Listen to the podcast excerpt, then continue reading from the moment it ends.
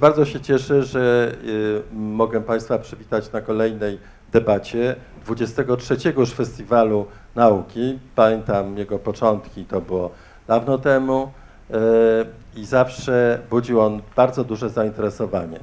Dziękuję też, że możemy się spotkać w redakcji Polityki, ponieważ Polityka jest medialnym patronem naszego tegorocznego festiwalu.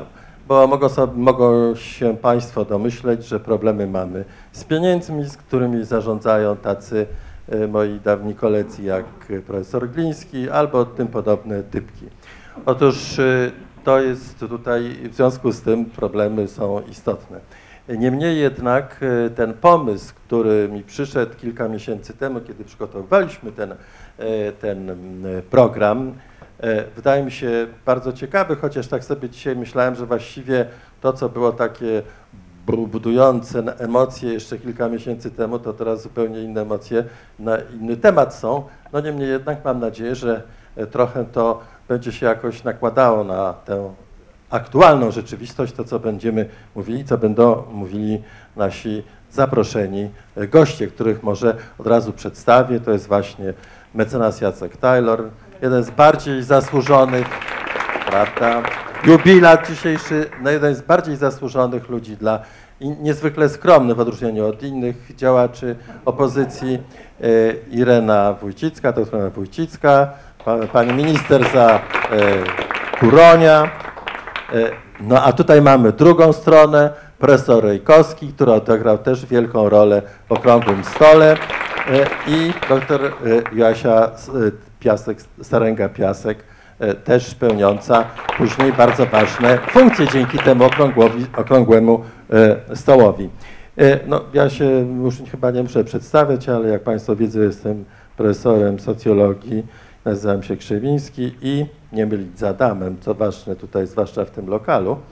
Otóż zadałem naszym dzisiejszym panelistom, tak to się mówi, pewne pytania, ponieważ właśnie pomyślałem sobie, no, biorąc pod uwagę właśnie co to się działo przy okazji tego okrągłego stołu i przez dwa następne miesiące, że być może to, co będzie najbardziej ciekawe, to żeby oni powiedzieli o swoich własnych takich osobistych przeżyciach, a później dopiero byśmy przeszli do ogólniejszych wniosków. Zresztą muszę powiedzieć, że profesor Reykowski jest współautorem grubego i ciekawego bardzo tomu o psychologii okrągłego stołu.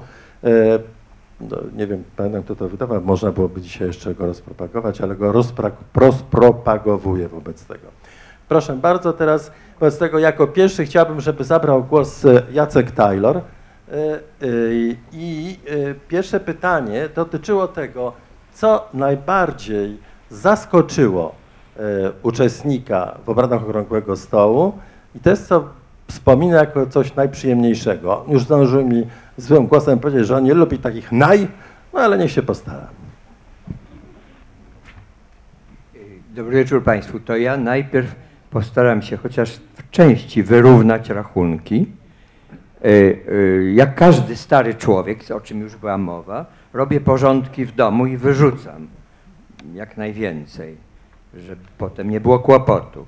I znalazłem egzemplarz z 1986 roku pisma Przegląd Polityczny. On do dziś w Gdańsku wychodzi, ale w 1986 roku miał jakiś taki bardzo dziwnie zły papier. I przeczytałem sobie, że zawiera bardzo długi tekst. Autor nazywa się Ireneusz Krzemiński.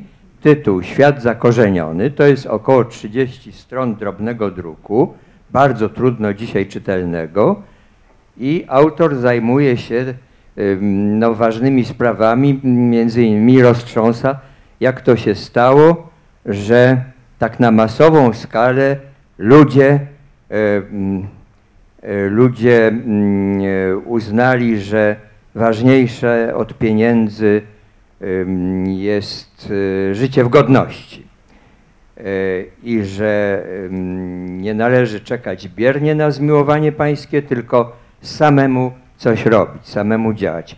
I jestem przekonany, że bardzo zaskakuje autora, ponieważ tu jest napisane, artykuł publikujemy bez wiedzy i zgody autora, a więc on nie miał o tym zielonego pojęcia. Irku, teraz ci to po 40 latach wręczam. W ten sposób pozbywa się ze swoich pól nadmiaru. Tak jest. Tak jest. No, ale rzeczywiście odpowiedzieć na pytanie, co człowieka najbardziej uradowało albo co najbardziej zaskoczyło, ja w każdym razie nie potrafię, bo konkurencja wydarzeń jest zbyt wielka, myślę. I życie zbyt długie, zwłaszcza moje. I to, tak, i no tak, to było 40 lat temu. Wcale nie byłem już wtedy młody. Więc myśmy należeli, prawda, do bardzo, bardzo wielkiej grupy ludzi w kraju, która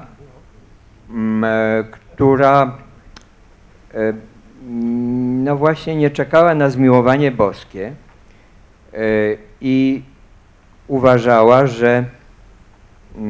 że jedyną drogą właściwą jest aktywność. I to chyba był dla nas najlepszy okres życia, bo czuliśmy się szalenie potrzebni. Ja nie wiem, ale prawnicy to na pewno, zwłaszcza adwokaci zajmujący się sprawami karnymi, tymi politycznymi. Ja do tego szerokiego już później grona należałem i to nie było tak, by się ktoś poddawał poczuciu bezsilności. To zupełnie przeciwna była postawa. No, zupełnie jednogłośnie i jednolicie wszyscy byli przekonani, że no, nieważne jest, ile się za to zapłaci, ale ważne jest, że człowiek przyłoży rękę do czegoś, co było bardzo potrzebne. Ja właściwie o szczegółach już dzisiaj nie mógłbym opowiadać, no trochę się przyznam, przygotowałem, bo użyję dowcipu Tadeusza Konwickiego, który wypytywany przez dziennikarkę, jak to było, mówił, no właściwie to trzeba o tym grenadierze napoleońskim, którego na starość wypytują prawnuki, jak to było pod Moskwą, a ja już nic nie pamiętam, to było bardzo dawno temu. No ale słyszeliśmy, że tam taki duży, wielki śnieg, straszne mrozy. Ja już nic nie pamiętam. Pamiętam tylko, że było gorąco. Więc ja takie opowiadania mam tylko w zanadrzu. Ale kiedy profesor Strzembosz, bo to on, decydował, kto ma usiąść, a może nawet zasiąść wokół niego, a to mniej więcej było, zdaje się, nas 18 osób, z drugiej strony mniej więcej tyle samo, to ja miałem wrażenie, że jestem przywołany przez profesora Strzembosza ze względu na prawo karne. Otóż jedną z dwóch grup zagadnień, o które nam wtedy chodziło przy tak zwanym podstoliku prawniczym, była sprawa przepisów karnych, bo to służyło do gnębienia, prawda, kolegów i nas samych. I pierwsza grupa to były te zmiany ustrojowe. Wprawdzie byliśmy o wiele mniej ważnym gremium, niż gremium, w którym zasiadał profesor Reykowski, które naprawdę decydowało o kształcie ustrojowym państwa na przyszłość, ale jednak to zahaczało również o nas, o tego profesora Strzembosza z kolegami.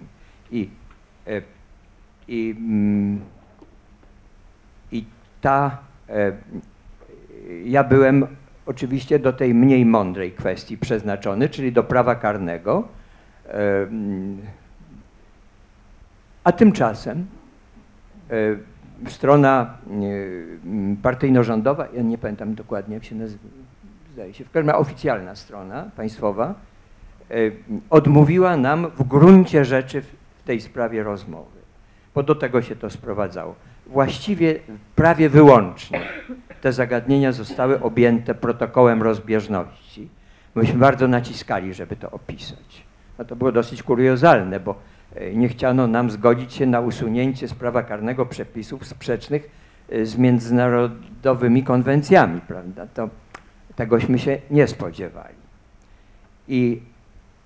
A nawet z trudem poszło usunięcie z prawa karnego przepisu z lat 80., który zakazywał, ja zacytuję z pamięci, on miał numer 282a, przy czym państwo rozumieją, że w przepisie prawa karnego materialnego, czyli w kodeksie karnym, są definicje przestępstw zawarte oraz to, czym państwo nagradza za taki czyn, prawda? Więc kto zabija człowieka, to tyle. Kto zabiera innej osobie cudze mienie ruchome w celu przywłaszczenia. Były definicje kradzież. A tu definicja brzmiała tak, 282a. Kto działa w celu wywołania niepokoju publicznego lub rozruchu. Działa, to znaczy robi absolutnie cokolwiek. Nigdy się zresztą nie dowiedziałem, pomimo natarczywych pytań na rozprawach, czy tym razem chodzi o niepokoje publiczne, czy o rozruchy. Prawda? Bo oskarżano o różne rzeczy. Moją sąsiadkę oskarżono zresztą skutecznie, bo została skazana, mimo szalenie fachowej obrony, za pożyczanie znajomym książek, które pochodziły z Maison Lafitte. Ale był tam również Miłosz wysoce niebezpieczny. I ona przesiedziała, biedaczka, mimo małego dziecka, 7 czy 8 miesięcy. Ale działała. Działała w celu wywołania niepokoju lub rozruchów. Tegośmy się nie dowiedzieli. Ale w każdym razie nawet ten przepis w tych naszych spotkaniach uchodził za godny pomieszczenia wśród innych polskich przepisów karnych. I nawiasem mówiąc, to był nasz prawie jedyny urobek w zakresie prawa karnego. Ale ja się spodziewałem, że prawo karne zostanie to bardzo, prawda, surowe i można powiedzieć nieludzkie, że będzie jednak mocno pokiereszowane dzięki rozmowom okrągłostołowym. Ale nie spodziewałem się zupełnie, że władza pójdzie tak daleko, jak poszła w sprawie niezawisłości sędziów i niezależności sądów. Mam na myśli głównie nieoczekiwaną i prędką, prawie że bez dyskusji, zgodę na usytuowanie w Polsce Krajowej Rady Sądownictwa, pomyślanej jako czapka samorządu sędziowskiego, nieudawanego, tylko prawdziwego, która się będzie składała z 25 osób przy przewadze w swej zawartości sędziów zawodowych, aktywnych, mianowicie 15. I dziś mniej więcej jest tak samo. Tylko wtedy, jak myśmy przedstawili to żądanie, a zresztą żądanie pochodziło z jesieni 81. To był po drugiej turze, prawda, zjazdu dokument Samorządna Rzeczpospolita i to już tam było. I tu profesor Buchała z Krakowa, który reprezentował stronę rządową, profesor prawa karnego, powiedział, że owszem, ale to się musi inaczej nazywać, bo myśmy to nazywali Naczelna Rada Sądownicza. To się musi nazywać Krajowa Rada Sądownicza. Prędko zgodziliśmy się. A drugie zastrzeżenie było, że owszem, tak, ale ci sędziowie mają być wybierani nie przez zgromadzenia ogólne sędziów, a ja chcę powiedzieć, że ta Krajowa Rada Sądownictwa miała i teraz też to robi, przedstawiać prezydentowi, wówczas przewodniczącemu Rady Państwa, do nominacji kandydatów na sędziów, po 2 na 1 wolne miejsce. Jemu wolno, miało być wolno. odmówić nominacji, ale nie było wolno zamianować kogoś trzeciego. Kogoś z tej dwójki. Czyli sędziowie de facto decydowali o tym, który z kolegów zajmie które miejsce wolne w sądzie. I po krótkim oporze, bo profesor powiedział, to będziemy w Sejmie wyznaczali te 15 osób. Więc myśmy się oburzyli. To w takim razie sądownictwo nie będzie władzą niezależną, prawda? To nie będzie powrót do trójpodziału władzy.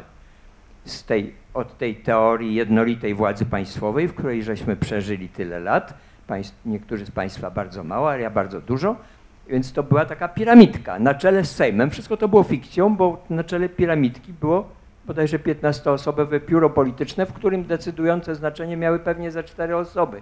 Więc ta piramidka była naprawdę bardzo już wąziutka u szczytu, ale myśmy się oburzyli, że jak to Sejm ma wybierać sędziów, jak to ma być samorząd. I druga strona momentalnie powiedziała, macie rację, tak jest.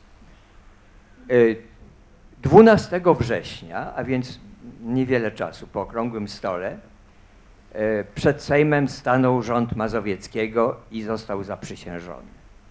Czy wiecie Państwo, którego dnia rząd przedstawił Sejmowi projekt ustawy o Krajowej Radzie Sądownictwa? 13 dni później, 25 września. Dziś obchodzimy, nie tylko moja rodzina, rocznicę przedstawienia przez rząd Mazowieckiego projektu ustawy o KRS-ie. I tam było, która została uchwalona w tej wersji, którą rząd przedłożył. I tam było napisane, i to obowiązywało do niedawna, że będzie sędziów wybierali, będą sędziów do KRS-u wybierali ich koledzy, samorząd, od A do Z.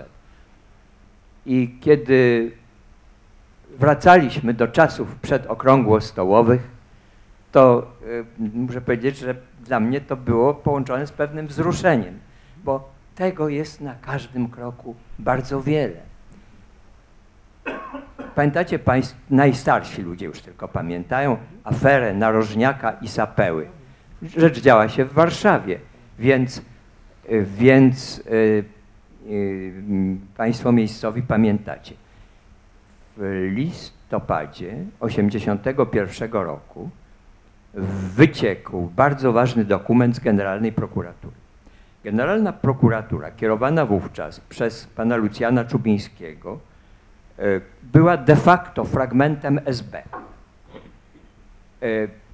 I Generalna Prokuratura doznała bolesnego wycieku, bo w rękach ludzi z ulicy Szpitalnej 5, a może 6?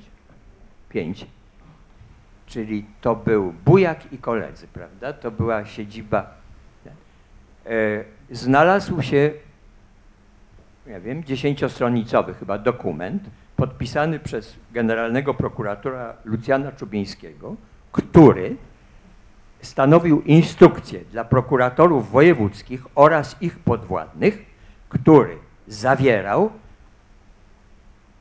nakazy dotyczące popełniania przestępstw przez urzędników.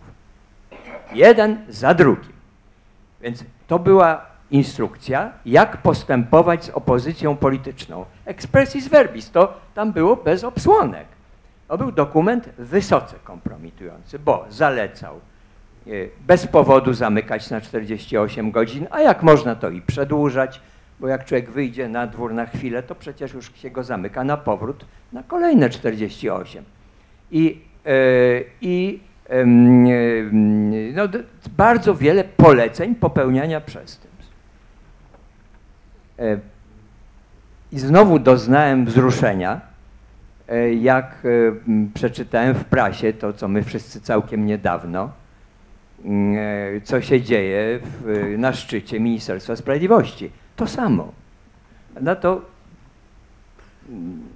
imiennie wiceminister, ale wiceminister opowiada, że szefowi będzie przedkładał informacje dotyczące popełniania zorganizowanego na szczycie Ministerstwa Sprawiedliwości akcji popełniania przestępstw kryminalnych. Więc to właściwie można by bez końca.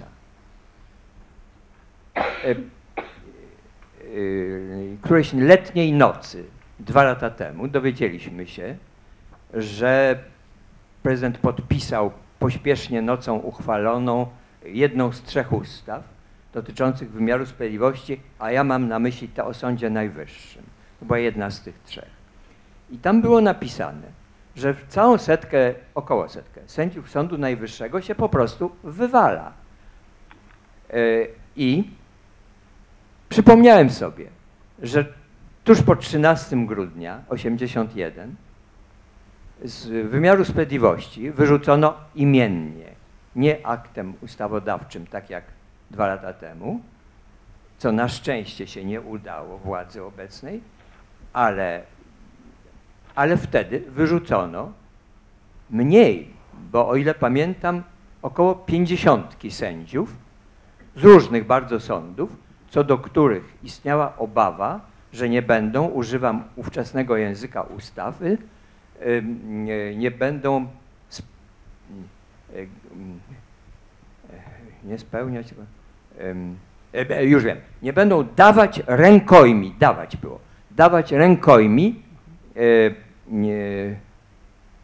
należytego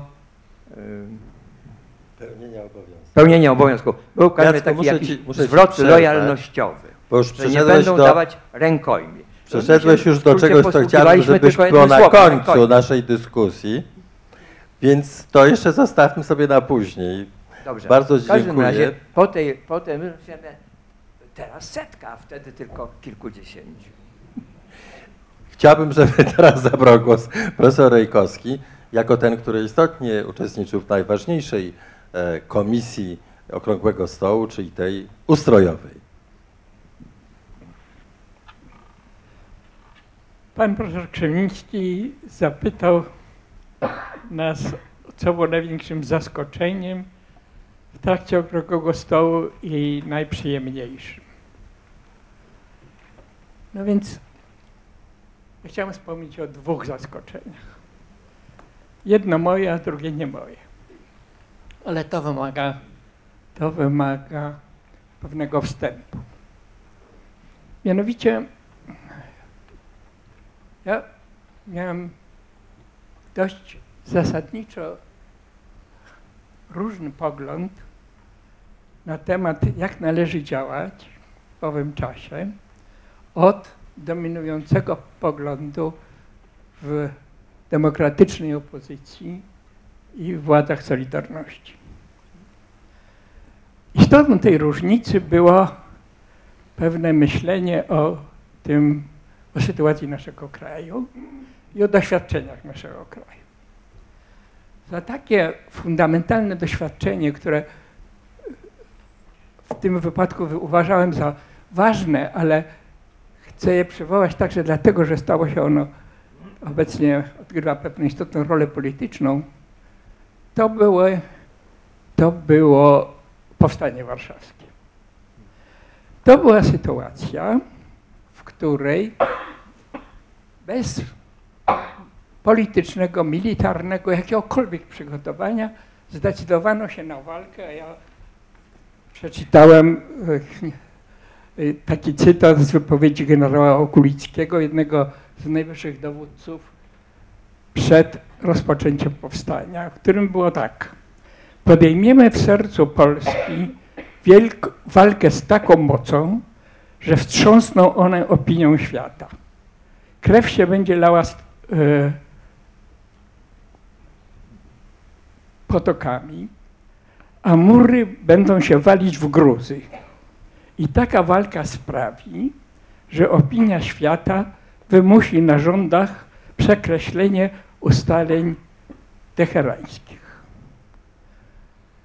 Otóż przytaczam to jako symbol myślenia politycznego, w którym nie liczy się ludzkie życie, nie liczy się dorobek kraju, który został straszliwie zniszczony w czasie okupacji, liczą się pewne idee, pewne wartości i te wartości anulują czy wszystkie inne rozważania na temat tego, co powinno się, jak powinno się działać. Otóż ta nauka była dla mnie, zresztą dla wielu ludzi z mojego pokolenia, podstawą do myślenia, że tak się już nigdy nie powinno zdarzyć. I kiedy rozwijał się ruch Solidarności, stawał się coraz bardziej radykalny, to odczuwałem obawę, że odradza się ten sposób myślenia, który nas już poprzednio do nieszczęścia doprowadził. I teraz jeśli powiedzieć o zaskoczeniu, to tym zaskoczeniem było dla mnie to, że bałem się, że w trakcie naszych rozmów będziemy zderzali się z jednej strony z pewnym zamiarem zmiany, ale o tym zamierze zmiany za chwileczkę powiem, a z drugiej z fundamentalistyczną dążeniem do radykalnych przekształceń. Sądziłem wtedy i też niejedni, że zmiany, których mamy dokonać, mają dwa wielkie zagrożenia. Jedno zagrożenie jest zewnętrzne. Wprawdzie Gorbaczow powiedział, że nie będzie się wtrącać do polskich spraw, ale zdawaliśmy sobie sprawę z wielkiego oporu przeciwko Gorbaczowowi, zarówno w Związku Radzieckim, jak i w wszystkich związkach polskich krajów ościennych. I pamiętaliśmy losy Chruszczowa, który od tak niespodzianie przestał być pierwszym sekretarzem. Drugim wielkim niebezpieczeństwem był system. Pan mecenas Taylor dał parę przykładów, jak ten system działał. I robienie ruchów, które by za bardzo spowodowały zbyt szybką, zbyt głębokie niezadowolenie wśród dość licznego aparatu systemu, uważałem za bardzo niebezpieczne. Wprawdzie, przypominam sobie takie zdarzenie, komisja prawna, do której należał pan mecenas,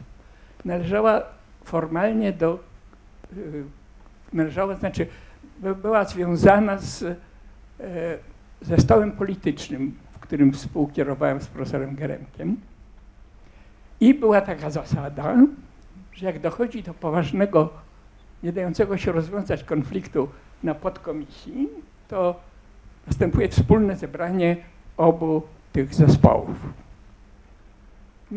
I odbyło się takie zebranie, w którym na forum tej komisji politycznej odbyła się dyskusja między przedstawicielami strony rządowej i właśnie przewodniczył temu pan profesor Strzembosz. Kiedy słuchałem tych sporów, to w bardzo wyrazisty sposób dostrzegałem tą fundamentalistyczną, raczej twardą, zamkniętą postawę strony rządowej, przedstawicieli strony rządowej. I w pewnym momencie nawet była taka sytuacja, kiedy profesor Strzembosz przedstawił sprawę, która była dla strony Solidarnościowej szczególnie ważna. Kiedy się wsłuchiwałem w tego, co mówi profesor Strzembosz, to wydało mi się oczywiste, że ma rację. Wprawdzie nie miałem takich uprawnień, żeby podejmować natychmiastowe decyzje, bo byłem przedstawicielem, musiałem się liczyć z tym, co powiem, wyższe władze. Ale doszedłem do wniosku, że ta sprawa nie powinna być dyskusyjna. I wtedy od razu uznałem, że ten wymóg powinien być spełniony. Ale wracając teraz do tego, do tej zmiany, to nie do zmiany, tylko do zaskoczenia, to zaskoczenie było takie, że możemy rzeczowo dyskutować, uwzględniając i rozumiejąc wspólnie te zagrożenia, które nam z którymi z dwóch stron musimy się liczyć. A drugie zaskoczenie to było nie moje, ale znów taki krótki przykład. Po pierwszym spotkaniu stołu politycznego miałem za zadanie przedstawić na posiedzenie Komitetu Centralnego swoją opinię o doświadczeniu. Na tym zebraniu powiedziałem, że jednym z najbardziej zaskakujących doświadczeń było bardzo konstruktywny wpływ na przebieg Jacka Kuronia i Adama Michnika. Oburzyło to zebranych i zaczęli buczeć i tupać. Oni byli ja byłem zaskoczony, bo już od dawna nie miałem kontaktu z Jackiem Kuroniem, którym się dobrze znaliśmy, Adama Michnika jeszcze wtedy nie znałem, ale odgrywali oni bardzo istotną rolę w procesie rozwiązywania problemów, jakie przed nami stały. Natomiast,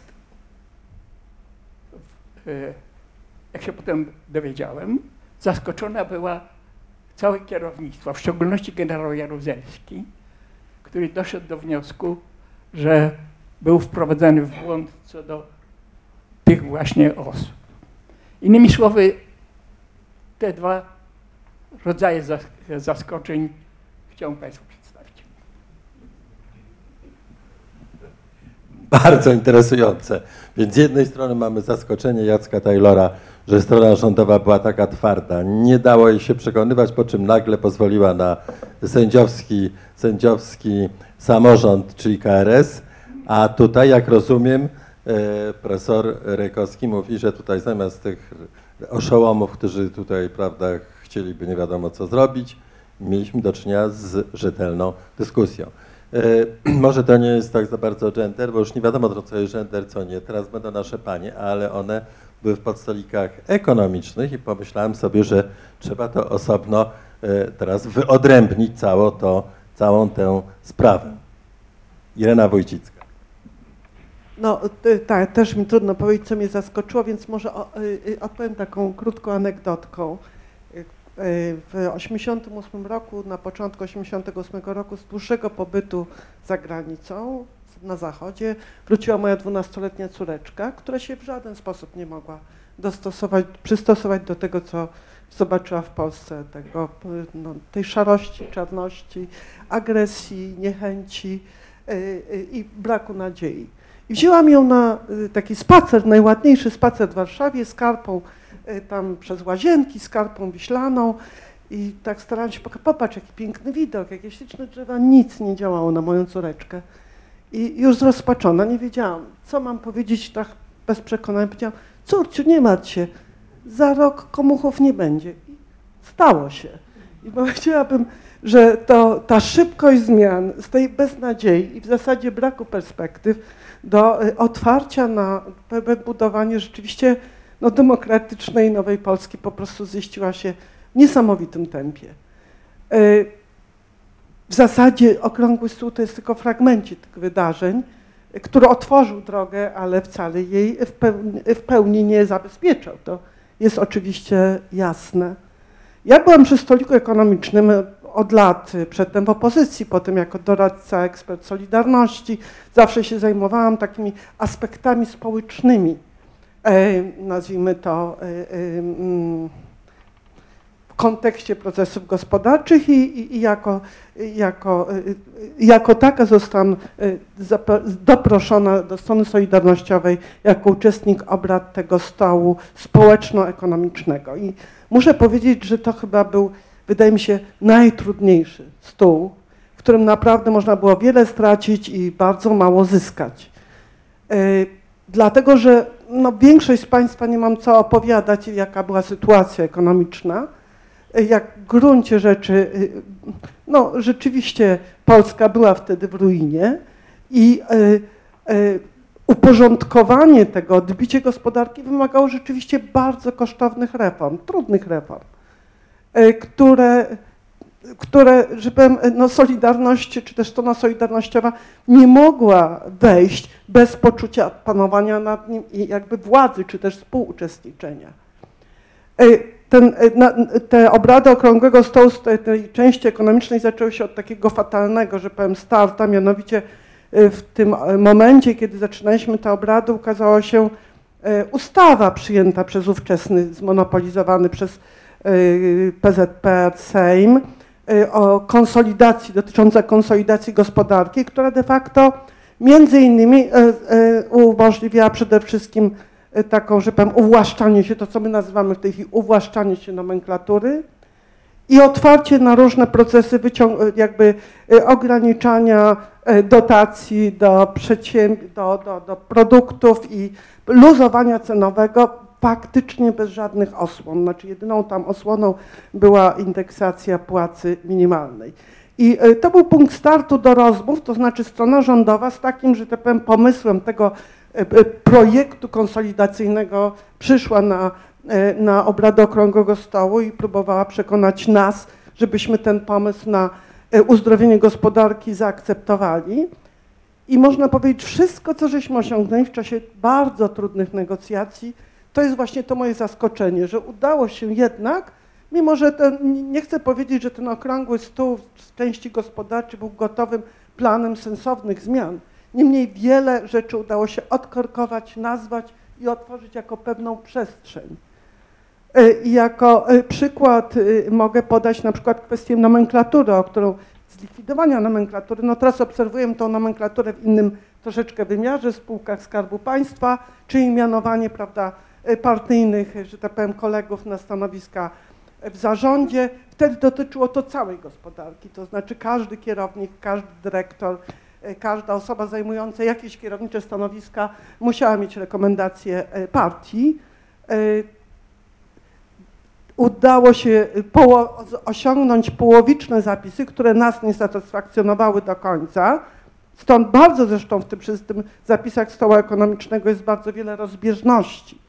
Niemniej słowo nomenklatura tam się pojawiło jako coś, co należy, że tak powiem, uchylić, jak również pojawiły się konkursy. No, jakby nie chcę opowiadać o szczegółach, bo to właśnie były takie, że powiem, kroki w kierunku, a nie domknięcie spraw. Podobnie jeśli chodzi o samorządy pracownicze, na której stronie Solidarnościowej bardzo zależało, dlatego że w tym drugiej połowie lat 80. bardzo silnie w ramach Solidarności funkcjonował ruch samorządów pracowniczych. Chodziło o ich uznanie, stworzenie, możliwość stworzenia takiej krajowej jakby sieci tych samorządów pracowniczych. Tu też udało się no, uzyskać może nie zgodę, ale daleko idące zbliżenie stanowisk.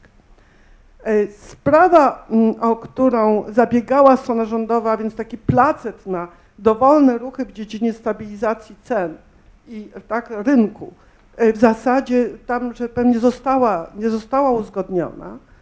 Niemniej bardzo istotnym, powiedziałam, postulatem przy tym stole ekonomicznym była kwestia indeksacji. I ona pełniła rolę zarówno polityczną, jak i społeczną. Myśmy argumentowali ekonomiczną, no to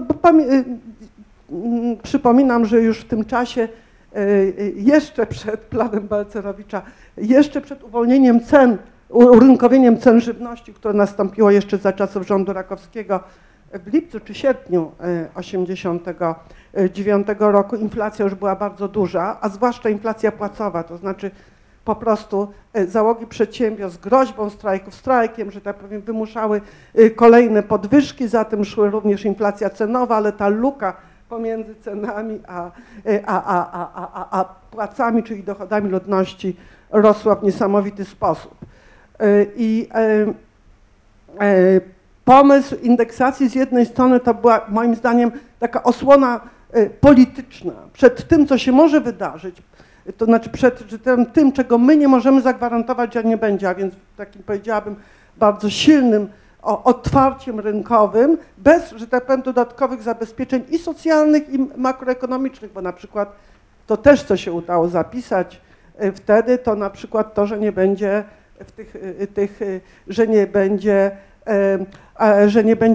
tak bank narodowy, że tak powiem, finansować z kredytu, że tak powiem, no, że nie będzie produkować pustego pieniądza, tak?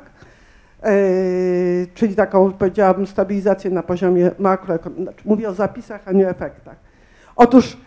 Otóż ten pomysł tej indeksacji automatycznej, indywidualnej dla każdego pracownika, chociaż niepełnej, miał przede wszystkim dać bezpieczeństwo polityczne stronie solidarnościowej przed wzięciem odpowiedzialności za coś, na co nie miała wpływu, a czego się obawiała.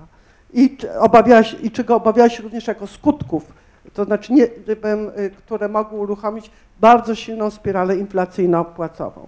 Po drugie, również ta indeksacja była pewnym pomysłem wziętym z doświadczeń izraelskich w połowie lat 80. Tam właśnie ugaszono bardzo wysoką inflację właśnie poprzez taką umowę, że powiem, związkowo-pracodawczynią, znaczy taką trójstronną, w której wprowadzono mechanizmy właśnie takiej indeksacji i w ten sposób w bardzo krótkim okresie ustabilizowano ceny. Niemniej bardzo długo trwały, że tak powiem, te rozmowy wokół indeksacji i w końcu w gruncie rzeczy po jakimś czasie strona rządowa zgodziła się na proponowane zapisy.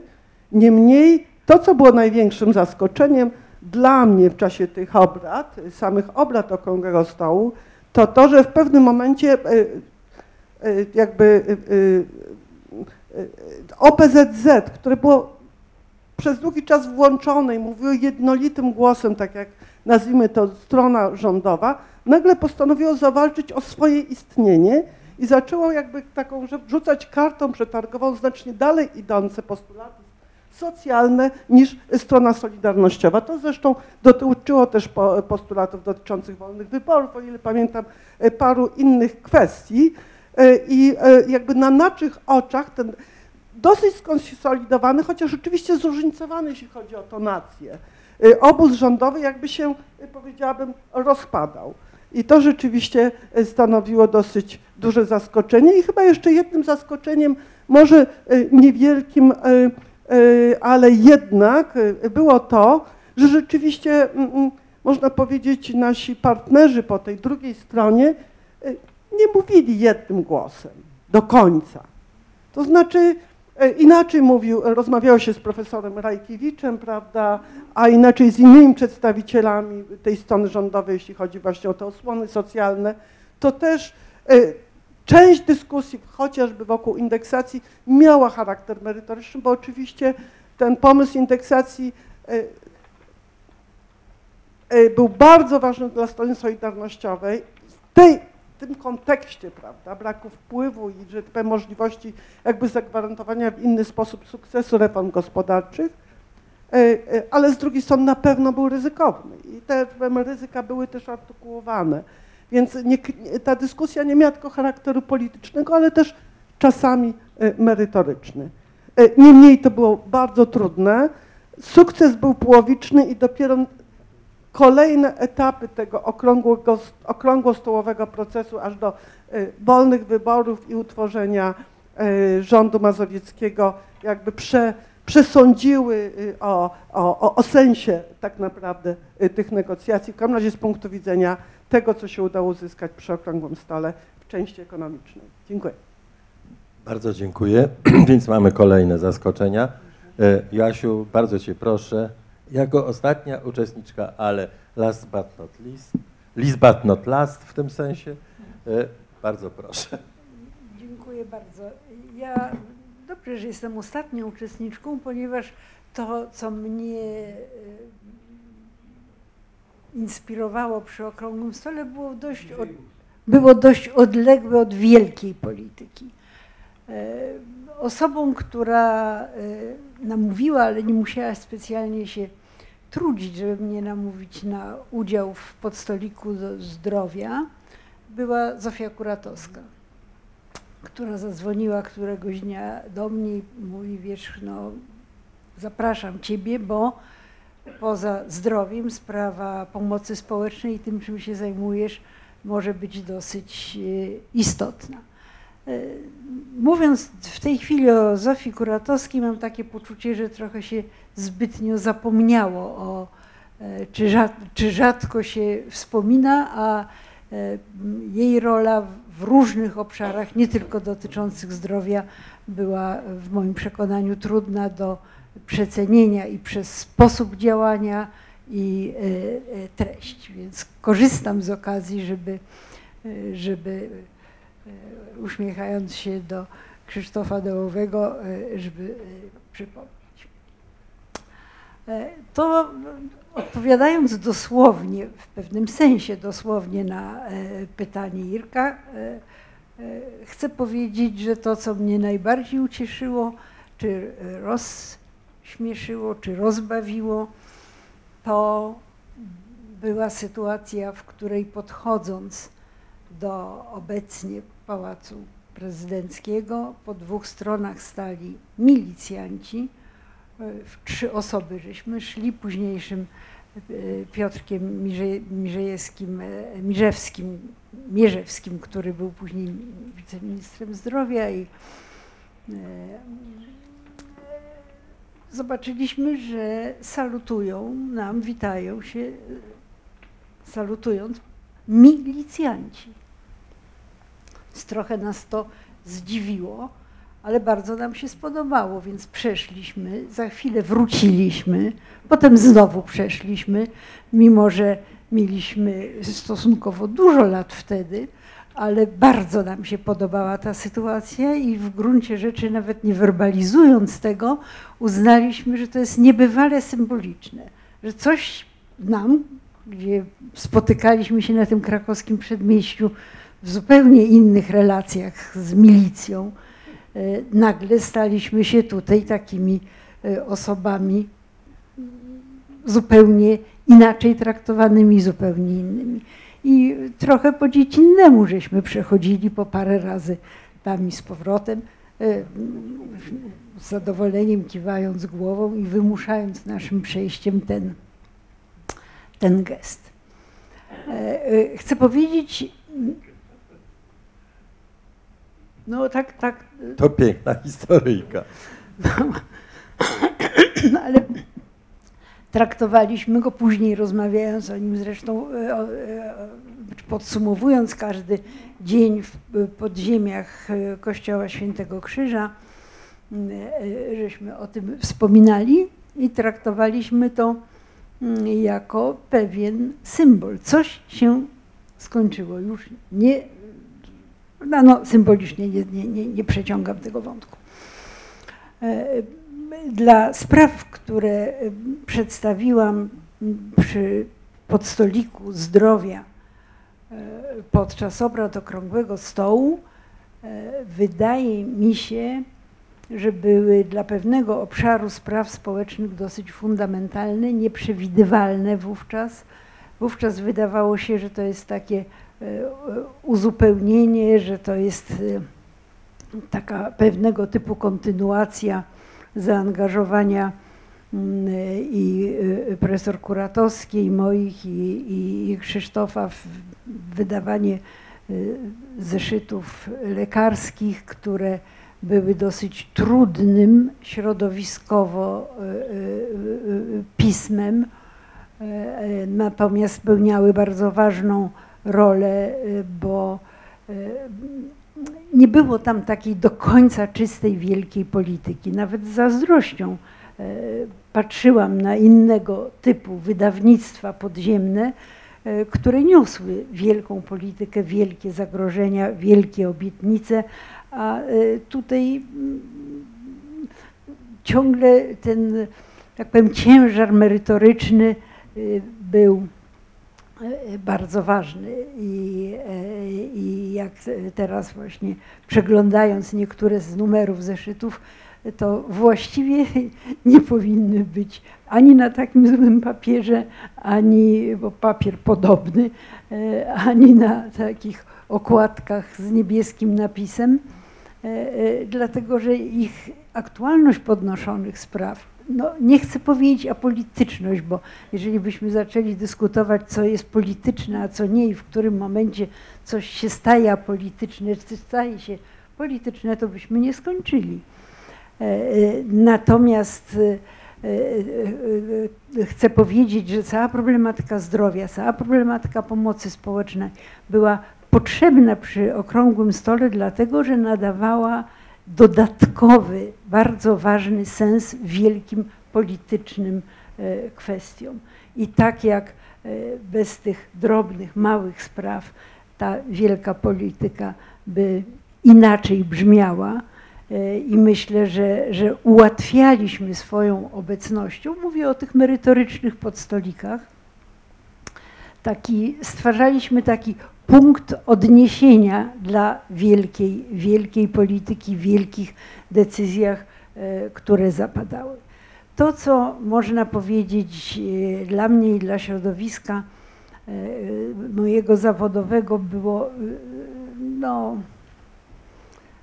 niebywałą rzeczą, to to, że przygotowaliśmy na spotkanie podstolikowe taką koncepcję pomocy społecznej bardzo starannie i bardzo taką w miarę dokładną i cud jakiś, nie wiem skąd, sprawił, że można to było po paru miesiącach realizować prawie w dosłowności. Aż zadziwiam się, aż z pewnym niesmakiem czytam ten nasz projekt, dlatego że może on był za mały, może powinien być szerszy, może powinien być większy, może powinien być z większym rozmachem, a w jakimś sensie jego możliwość jego realizacji był może dowodem na realizm autorów. To tutaj nawiązała w jakimś zupełnie innym kontekście do tego, o czym pan profesor mówił. No ale w każdym razie to, co mogę powiedzieć dzisiaj, to to, że cały plan, cały pomysł na to, na i struktury, i zadania, i funkcje, i stworzenie w gruncie rzeczy całkiem nowego zawodu, jakim są pracownicy socjalni, po prostu dzięki okrągłemu stołowi słowo stało się, można by powiedzieć, ciałem. Tym boleśniej zresztą patrzę, w jaki sposób ten zawód w tej chwili jest maltretowany, zadeptany, zagubiony, i że właściwie takie mam poczucie, że chyba jakiś nowy okrągły stół wydaje się być z punktu widzenia pomocy społecznej na pewno niezbędny, żeby spróbować zrewidować to, co marnujemy teraz i w jaki sposób marnujemy to, co było może nie w 100%, może nie najwspanialsze, ale w każdym razie w stanie w takiej konstrukcji, która pozwalała na dalszą rozbudowę, na dalszy rozwój, na integrację pewnych działań, na prawdziwe i poważne myślenie o społeczeństwie, na prawdziwe i poważne myślenie o tym, w jaki sposób można nie manipulować przy pomocy różnych instrumentów, na przykład 500+, które jest wyjątkowo bolesne dla pracowników socjalnych, dla pomocy społecznej. W gruncie rzeczy widzę pożytki, nie chcę tutaj tego potraktować jednostronnie tylko, ale z punktu widzenia bardzo ważnej idei, która przyświeca pomocy społecznej, żeby nie chcę już tej wędki ryby powtarzać, bo to już jest strasznie nudne, ale dosyć trafne sformułowanie, że się stymuluje ludzi, stymuluje osoby, które są w różnych trudnych sytuacjach do tego, żeby wespół dały sobie radę i przemogły te trudne sytuacje. I to, że Dużo wysiłku wkładamy w to, żebyśmy byli bierni, obojętni i dotyczyły nas sprawy takie, które dotyczą końca naszego nosa. I proszę zwrócić uwagę, co jest to, o czym Irena mówiła, czy w gruncie rzeczy wszyscy, że zaczynamy się kręcić w kółko. Zaczynamy wracać, jeszcze raz powtarzać te same oczekiwania, jeszcze raz definiować te wartości, które już wydawało się, że jesteśmy nimi dostatecznie nasiąknięci, żeby one tylko się poprzez działania nasze realizowały, a nie poprzez entą z kolei definicję i pewną bezradność w kolejnym definiowaniu. Jasiu, chciałem Ci już przerwać teraz, przepraszam, no dobrze, bo chciałem też nawiązać do tego, co mówiłaś wcześniej, bo wydaje mi się, że żeby dialog był możliwy, to jednak zwłaszcza strona rządowa musiała zawiesić też pewien język, którym się wcześniej posługiwała. Chociaż to, co powiedział pan profesor o spotkaniu w biurze politycznym i tym buczeniu, to też jest bardzo interesujące. No, właśnie w Komitecie Centralnym i to właśnie i niezadowoleniu, to też jest bardzo znaczące. Nie wydaje mi się jednak, żeby ten język, który w tej chwili panuje wśród tych, z którymi należałoby ten okrągły stół no, przywołać czy zwołać, do tego bardzo nie pasuje. Zastanawiałem się, że my tutaj mamy takie akcenty, Irena czerwona, ja mam tu czerwony krawat, na szczęście mamy różowy kwiat, bo jak Państwo pamiętacie, jeden z moich kolegów, niestety profesor, właśnie też powiedział, że okrągły stół to była umowa czerwonych z różowymi, prawda? No więc tutaj mamy takie te reprezentacje, na szczęście profesor nie ma nic czerwonego, ani nic różowego, niestety. Więc moje teraz pytanie jest takie, tylko chciałbym, bo mamy nie za dużo czasu, bo chciałbym, żeby Państwo jeszcze mogli zabrać głos. Mianowicie druga kwestia jest taka, jak z perspektywy czasu oceniacie okrągły stół generalnie i jak odpowiecie właśnie na tą czarną legendę. To już posługuje się określeniem Aleksandra Halla, który nie mógł niestety dzisiaj być, chociaż był zapowiedziany, który właśnie tak nazwał te atakujące i podważające sens w ogóle okrągłego stołu określenia, rozwijane zresztą przez aktualną propagandę, to się nazywa dalej niby publiczna telewizja albo radio, ale to wiadomo, że jest to partyjna propaganda i które są właściwie w tej chwili, no, mają wpływ na poglądy ludzi, bo tutaj zresztą Irena przypomniała ostatnie badania CBOS-u, które pokazują, że nieco wzrosła ta akceptacja niechętnych, wrogich i degradujących znaczenie okrągłego stołu poglądów, ale podejrzewam, że gdyby ten PiS jednak przegrał te wybory, to za rok ta liczba by się znowu zmniejszyła. Więc moje pytanie o krótkie odpowiedzi, co dla Państwa teraz, właśnie z tej perspektywy 89 roku było najważniejsze, co było, jakie znaczenie temu okrągłowi stołowi się przypisali i skąd się wzięła ta czarna legenda i jak ją można zwalczyć ewentualnie. Może, nie wiem, czy po kolei... Ja bym króciuteńko tylko powiedziała. W moim przekonaniu jest takie pojęcie w socjologii jak obserwacja uczestnicząca. I to, co zostało, ci wszyscy... Poważna metoda. I myślę, że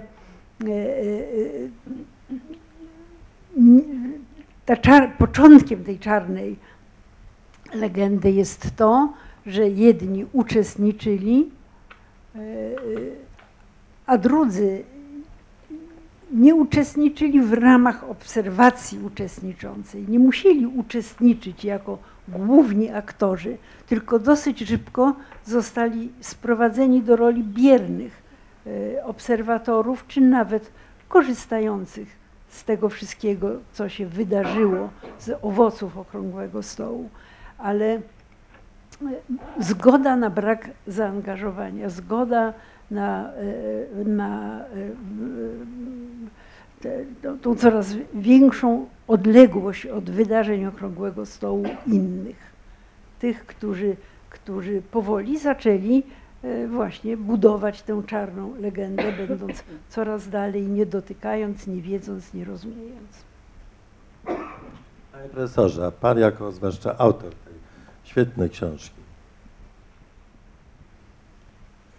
Te dwa pytania razem są zadane. Jedno o ważność Okrągłego Stołu. O dwóch rzeczach chciałbym powiedzieć w tym kontekście.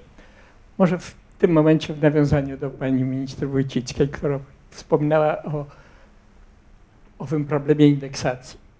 Otóż ten problem indeksacji, o którym pani mówiła, to była dramatyczna sytuacja na końcu, kiedy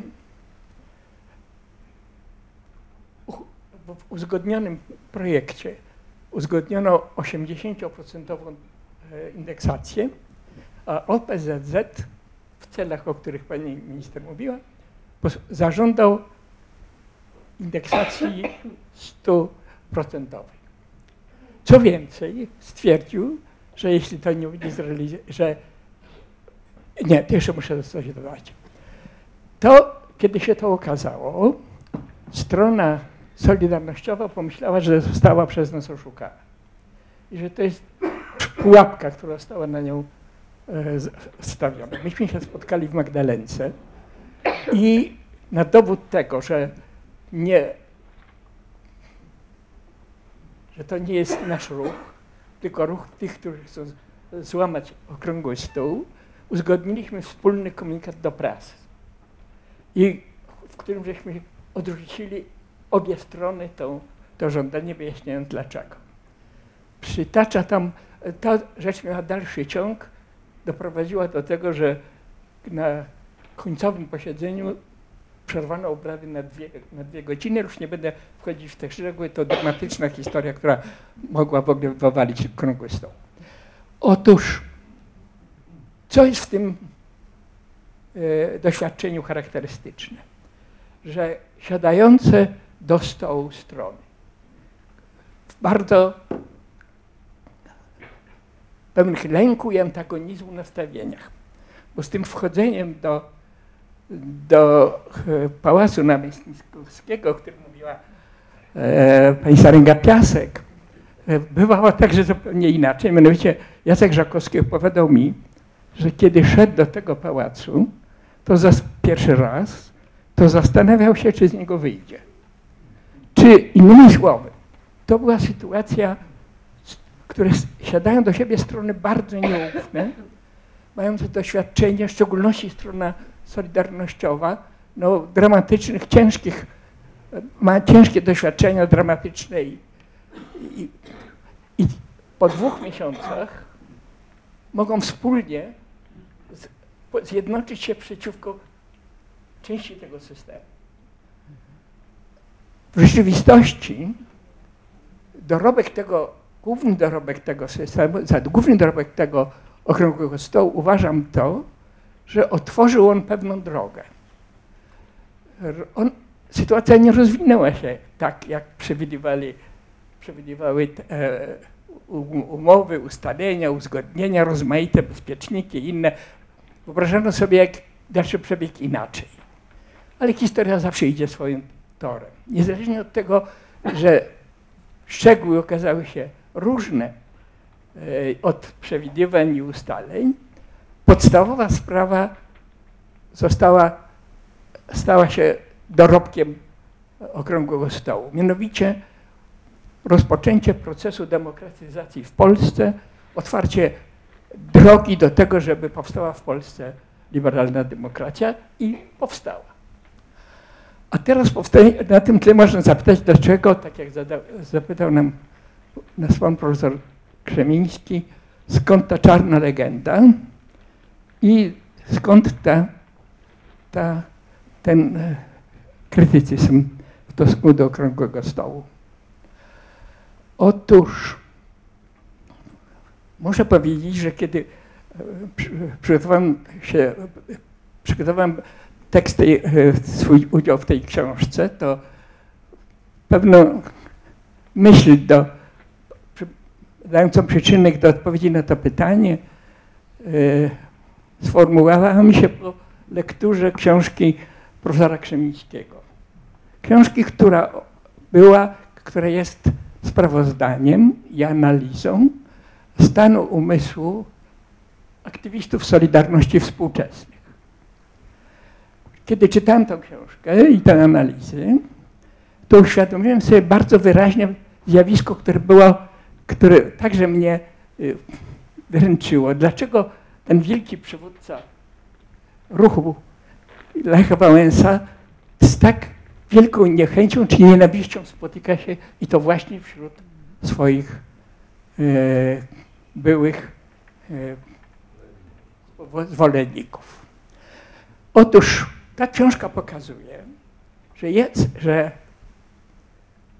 jest bardzo liczna grupa byłych działaczy, ale to nie dotyczy tylko działaczy, ale ona to uwypukla, którzy okropnie zawiedli się na III Rzeczpospolitej, którzy mieli jakby taką logikę. Oto zwyciężyliśmy, oto z tego zwycięstwa różne środowiska osiągnęły wielkie korzyści, a my zostaliśmy na lodzie. My, to znaczy wielkoprzemysłowa klasa robotnicza. Kiedy przypomnieć sobie tę ponad 20% liczbę bezrobotnych w Polsce, która przez kilkanaście lat mieściła się w granicach aż do 16%, to mamy do czynienia z ogromną grupą ludzi, dla których doświadczenie okrągłego stołu było doświadczeniem wielkiego zawodu. A dlaczego ten zawód mógł się stać?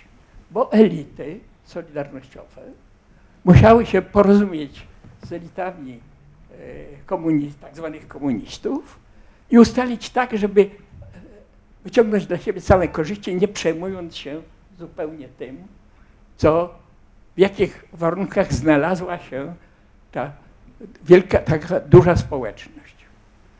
Myślę, że to jest bardzo ważny czynnik, który stworzył elektorat Prawa i Sprawiedliwości. Prawo i Sprawiedliwość dobrze zrozumiało te nastroje u części polskiego społeczeństwa, niemałej zresztą, i wykorzystało ją w sposób efektywny, ale nie jest to miejsce na dokładniejszą analizę tego, jak to zostało wykorzystane, bo to jest wielowymiarowe. W każdym razie faktem jest, że demokracja, która powstała w Polsce, zawiodła część polskich obywateli w ten sposób, jakby przygotowując warunki dla autorytarnej kontrrewolucji. Bardzo dziękuję, ale muszę dodać dwa słowa, skoro pan profesor przywołał moje badania. Bardzo dziękuję. Przynajmniej jeden człowiek, co na pewno przeczytał książki na ten temat, bo wszystkim rozdaje, a nie nic, moi koledzy mówię. Otóż rzeczywiście ja bym się zgodził z panem profesorem, ale mi się wydaje, że nasi rozmówcy, to było już wiele lat po tym okrągłym stole i po tym przełomie i bym zaakcentował niespełnione oczekiwania ich, ponieważ to nie byli faceci, którzy biedę mieli, to byli faceci, którzy w jakiś sposób skorzystali na tej transformacji, a dalej uważali, że powiedziałbym, no... A ci, którzy skorzystali, sądzą, że nie tak skorzystali, jak powinni. No właśnie, o to by chodziło. No co ty na to, Irenko, bo... Znaczy ja bym powiedziała tak, że gdybyśmy się zatrzymali na okrągłym stole, to była bardzo ryzykowna impreza dla obydwu stron. I ja się nie dziwię ludziom, którzy bardzo byli sceptyczni i nie skorzystali z zaproszenia do okrągłego stołu, I pamiętam atmosferę w naszym obozie dużej niepewności po wynikach okrągłego stołu. Zostało otwarte coś, co nie zostało przesądzone przecież. Pamiętam, były takie rozmowy jeszcze w maju, 18 maja, bo teraz sprawdzałam w materiałach, strony solidarnościowej, strony rządowej na temat realizacji tych, nazwijmy to, zobowiązań, postulatów związanych z ekonomicznych. No i tam problem powstał taki, że okazało się, że my coś żeśmy ustalili, a jednocześnie minister finansów wysłał do wszystkich przedsiębiorstw zalecenie, żeby szybko, że tak powiem, przekształcać się w trybie, że tak powiem, uwłaszczenia nomenklatury, tak? Że przygotowywano radykalne pomysły znaczy, że przeprowadzono bardzo wysokie podwyżki i tak dalej, które bardzo biły w wiarygodność strony solidarnościowej. Natomiast to, co było okrągłym stół, był otworzeniem szansy, którą po prostu społeczeństwo polskie wykorzystało. Szansy czy częściowo wolnych wyborów, a przede wszystkim szansy wolnych wyborów do Senatu, które, jak sądzę, to pan profesor Reykowski tu będzie bardziej kompetentny, przekonało stronę rządową, tą rządową, czy PZPR, że nie ma legitymizacji władzy, że nie da się tej władzy utrzymać i że trzeba po prostu, trzymając się, że tak powiem, już tego, nazwijmy to, konsekwencji wyników tych wyborów, otworzyć się na zmianę i przyjęcie władzy przez stronę solidarnościową. I w tym sensie był to początek, ale fundamentalnym zdarzeniem było wykorzystanie wyborów okrągłego stołu. Oczywiście wyborów 4 czerwca, oczywiście bez okrągłego stołu te wybory by się nie zdarzyły, to jest oczywiste. Jeśli chodzi o samą legendę okrągłego stołu, to jak patrzyłam właśnie na te badania CBOS, to chcę powiedzieć, że ludzie przeciętnie znacznie bardziej są przywiązani do okrągłego stołu jako daty rozpoczęcia czy też zmiany niż na przykład do 4 czerwca. W przeciwieństwie do mojej wypowiedzi i że cały czas znakomita większość uważa, że to była dobra, pokojowa droga transformacji systemu, więc mówimy o mniejszości, która czasem rośnie, czasem maleje, ale jest to cały czas mniejszość. I jakie są źródła mniejszości poza oczywiście manipulacją polityczną, która wykorzystuje pewne nastroje? No ja myślę, że tu było oczywiście sporo rozczarowań, ale też pomnijmy sobie, bo to były na przykład moje też rozczarowania.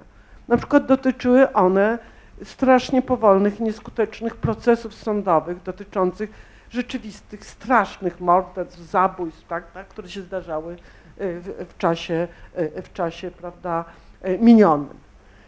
Czy też jednak zjawiska ciągnące się dalej, tak zwane uwłaszczanie nomenklatury, które nie przybrało nigdy tak, powiedziałabym, wielkich rozmiarów jak w Czechach, gdzie powstała cała oligarchia, prawda?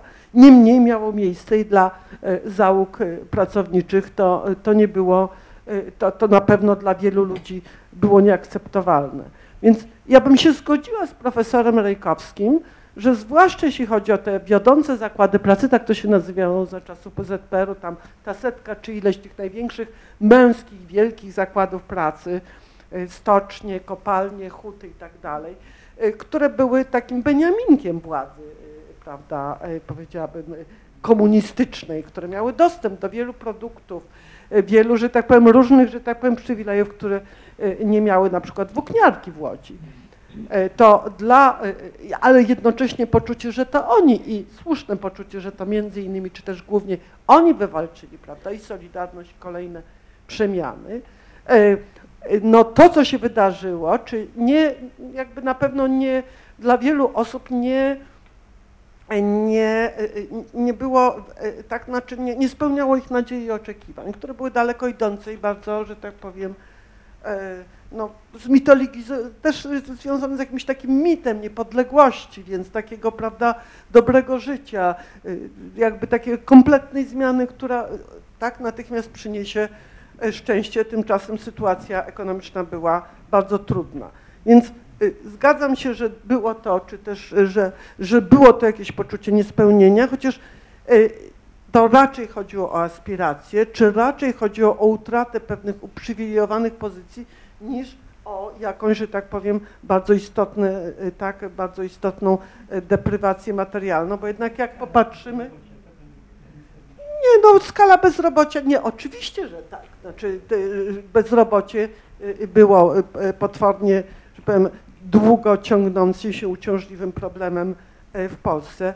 To zgoda, ale ja bym tak łatwo nie przenosiła tego. Trzeba pamiętać, bezrobocie przede wszystkim po tej pierwszej fali, prawda, utraty miejsc pracy, no dotyczyło, przykro, ale przede wszystkim młodych ludzi, to, prawda, więc to nie było powszechne zjawisko, aczkolwiek były takie momenty, kiedy to zagrożenie było większe. Znaczy ja po prostu nie umiem przełożyć tak odczuć i nastrojów, na pewno w Polsce było różne rzeczy, które się działy źle i dobrze. Suma moim zdaniem jest pozytywna, jak patrzeć na różne wskaźniki, nie tylko na otoczenie, ale wskaźniki również dobrostanu, rodzin, ile się poprawiło w różnych aspektach w życiu, prawda, w życiu Polaków. No, niemniej na pewno były uciążliwości i ciężkie momenty były. I na pewno była jakaś, jak sądzę, prawda, oczekiwania były większe. Zresztą pamiętam to doskonale na początku, jak żeśmy zaczęli rządzić, jak ogromne były oczekiwania, a jakby takie powiedziałabym, druga strona tego... Natychmiastowe, jakby natychmiast zupełnie niemożliwe do realizacji. Ja muszę się wtrącić, zaraz. Ponieważ jednak sprawa tego uwłaszczenia wydaje mi się bardzo istotna. Sprawą to się zajmowałem bardzo specyficznie i bardzo dokładnie, empirycznie, właśnie nie tylko w badaniach tych solidarnościowych, o których pan profesor mówił, ale również w badaniach oceny transformacji w dwóch małych miastach, w Mławie i Szczecinku w latach 90. i później w 2008 roku. Ponieważ jak państwo wiecie, to jest jedna ze sztandarowych teorii niejakiej kobiety Staniszki z pani profesor. Ja się z tą koncepcją w ogóle nie zgadzam, uważam, że jest całkowicie nieprawdziwa i chciałem powiedzieć tylko jedno dane, które myśmy zresztą w badaniach nad Solidarnością sprawdzili.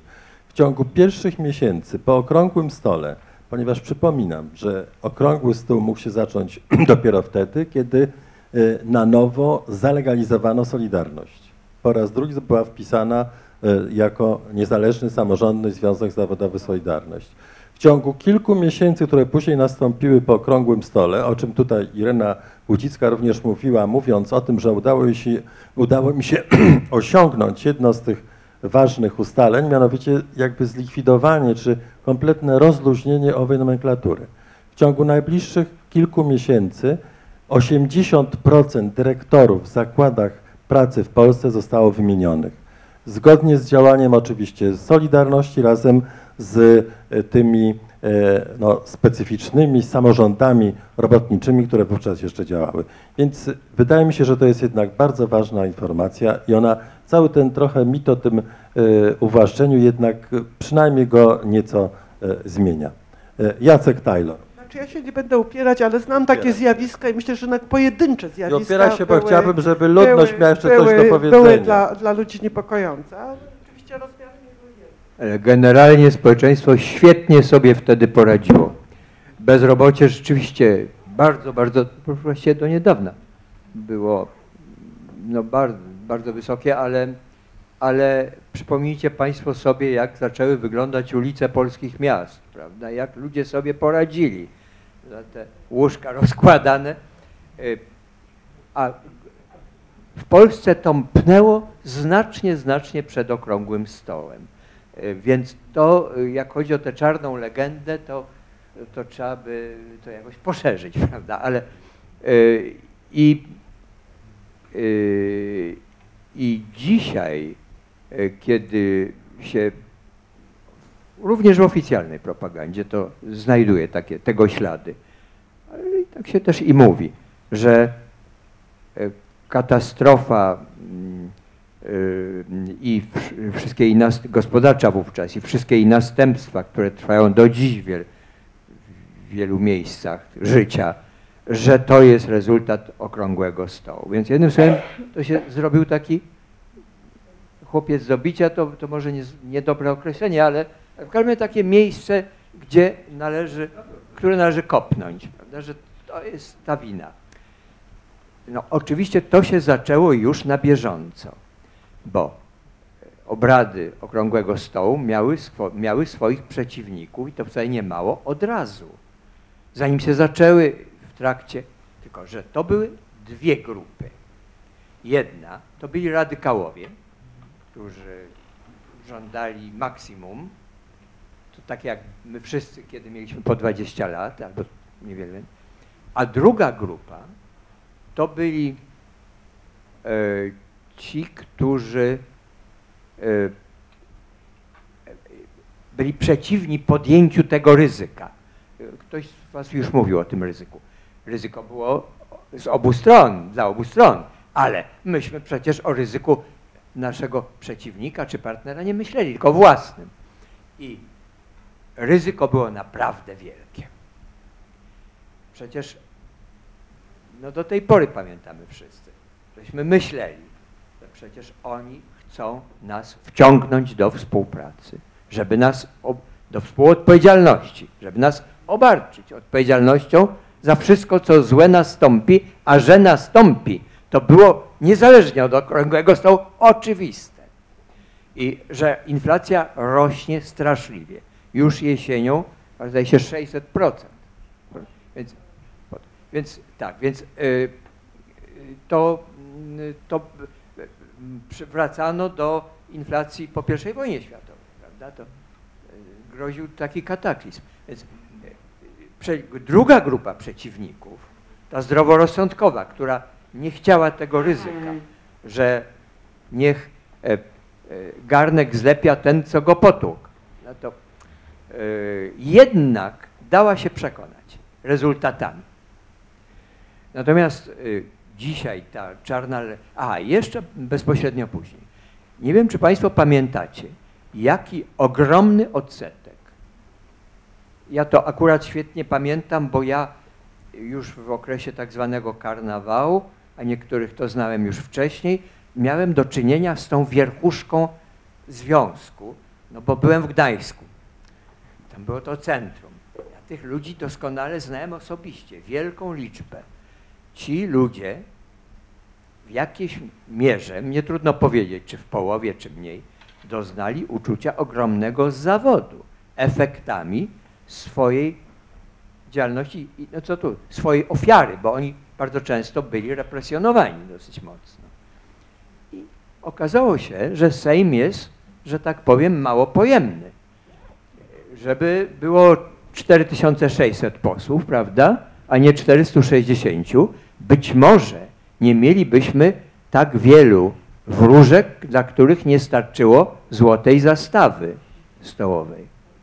No, więc, a to było zjawisko szalenie szerokie. Do tej pory istnieje w Gdańsku stowarzyszenie, ja nie powinienem w ogóle źle mówić o Gdańsku, to może niedobrze, że zacząłem. Istnieje w Gdańsku stowarzyszenie, które nazywa się Godność, które skupia takich ludzi. Nie ma takiego oskarżenia, którego od nich bym nie usłyszał. Że, prawda, wy wjechałeś na naszych plecach. To jest uczucie zawodu ludzi, którzy nie weszli do elity. Elity władzy, jak im się wydawało, bo to pewnego rodzaju złudzenie było i jest. Jak ktoś zostaje posłem, to jest w elicie jakiejś. No, oglądamy tę elitę przez telewizor i mamy raczej przeciwne wrażenie. Więc to... To wydaje mi się, Jacku, bardzo ciekawe, co powiedziałeś. Oczywiście można słomić kilka... grupę całą takich dawnych działaczy. Przerywam ci, dlatego że chciałbym, żeby jeszcze chociaż chwila była czasu na pytania z sali, bo to państwu było obiecane już w programie.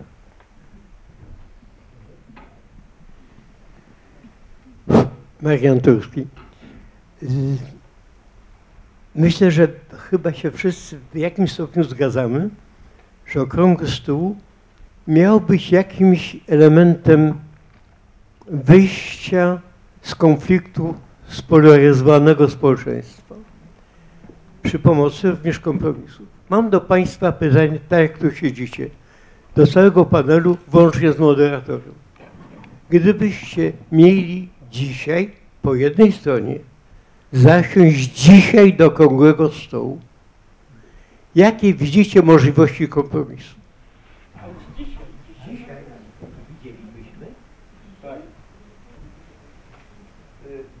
Proponuję, żeby może kilka pytań. Ja chciałbym najpierw podziękować za całą rozmowę i chciałem się zapytać o... przepraszam bardzo. Chciałem się zapytać dokładnie o rolę Lecha Wałęsy. Miałem przyjemność uczestniczyć w wystawie oprowadzonej przez państwa wójców w Gdańsku podczas Dniach Wolności i oni mówili bardziej o Lechu Wałęsie jako taka jakby część Solidarności, a nie jako taka pojedyncza osoba. Jako też podczas rozmów Okrągłego Stołu jako bardziej reprezentatywnej roli i symbolu. Czy państwo zgodziliby się z takim poglądem, że to był taki, że Lech Wałęsa był po prostu bardziej symbolem, a prawdziwe rzeczy się rozgrywały się w podstolikach, czy trochę inaczej by państwo na to spojrzeli? Dziękuję bardzo. Bardzo dziękuję. Bardzo ciekawe pytanie. Dzień dobry, Tomasz Usinowicz. Ja mam do Państwa jedno pytanie. Czy nie uważają, że czarna legenda Okrągłego Stołu wzięła się stąd, że w społeczeństwie w ogóle nie zaszczepiono dumy z bezkrwawej, pierwszej w historii bezkrwawej rewolucji, która nam się udała? Dziękuję bardzo. A ja jeszcze chciałam powiedzieć o jednym takim przegranym, poza po prostu przy głównym stole okrągłym była minimalna ilość kobiet. I ja naprawdę pamiętam, z jakimi kobietami się spotykałam przez te 10 lat stanu wojennego. Jakie były niezwykle i wspaniałe, ile miały do powiedzenia i mogły wnieść do tego. I po prostu my byłyśmy jedną z tych przegranych stron Okrągłego Stołu. Czy jeszcze jakieś pytania? No to może wobec tego odpowiedź na pytanie. Przepraszam, że ja tak gadam do siebie. Proszę Państwa, myślę, że na razie to są bardzo dobre pytania i myślę, że to na razie starczy, ta pierwsza tura przynajmniej. Przypominam, gdyby najbardziej prowokacyjne pytanie profesora Turskiego, co by się stało, gdyby dziś mieliśmy, gdyby Państwo, ja na szczęście nie byłem przy Okrągłym Stole. Ja też, ale ja nie byłem, bo ja byłem przeciwko Okrągłowi Stołowi dopóki nie podpisali porozumień. Wtedy się popłakałem i zmieniłem zdanie. Otóż to, co byłoby właściwie warunkiem i co można byłoby jako ten kompromis tutaj zastosować. To wydaje mi się bardzo trudne do odpowiedzi. Tutaj pan młody, nie pamiętam, o roli Wałęsy, jaką rolę odgrywał w Okrągłym Stole, czy był tylko symbolem, czy rzeczywiście coś był znaczący. No i ta czarna legenda jako brak dumy z bezkrwawej rewolucji Solidarności w społeczeństwie. O kobietach na razie pominąłem, bo to kobiety na pewno podejmą ten wątek. Kto z Państwa zaczyna? Najgorsze jest pytanie Mariana. Chcesz zacząć? To ja wolę na drugie pytanie. Na drugie. Nie sądzę, aby w obecnej sytuacji były warunki do tego, aby powstał Okrągły Stół. Trzeba realistycznie patrząc na to, trzeba uwzględnić po pierwsze, że do powstania Okrągłego Stołu przyczynił się pewien realistyczny fakt. Równowaga sił po obu stronach. Obie strony miały swoje źródła siły i źródła słabości. I przekonanie, że jedna bez drugiej nie jest w stanie realizować ważnych dla siebie celów. Otóż nie sądzę, żeby w obecnej sytuacji można było mówić o równowadze sił, ale też o tym poczuciu współzależności, który jest tu istotny obiektywnie.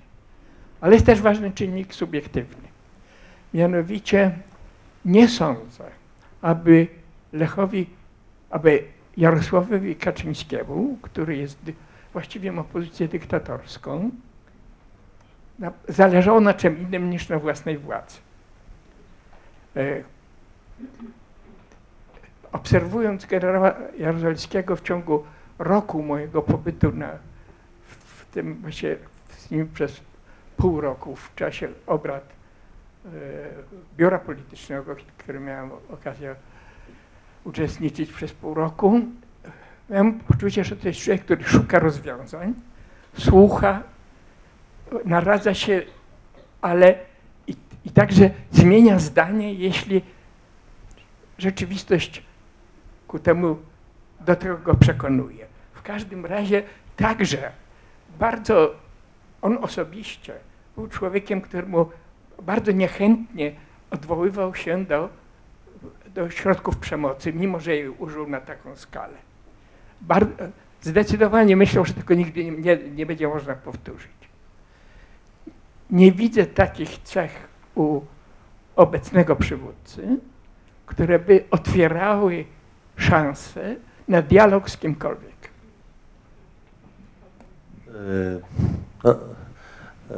Panie Marianie, skoro pan mnie zmusza, to powiem swoje. Otóż myślę, że tutaj pan profesor już powiedział o dwóch rzeczach. Żeby mógł być okrągły stół, to dwie strony muszą mieć na to ochotę, prawda? Nie ma... Jak to jest z tym tankiem? Do tanka trzeba dwojga. Otóż nie wydaje mi się, żeby ta druga strona miała jakiekolwiek w tej chwili tendencję, żeby do jakiegokolwiek porozumienia dochodzić, a raczej wręcz odwrotnie. Na tym świadczy również ten język, do którego nawiązywałem, mówiąc o tej czerwieni, o tym różu, prawda?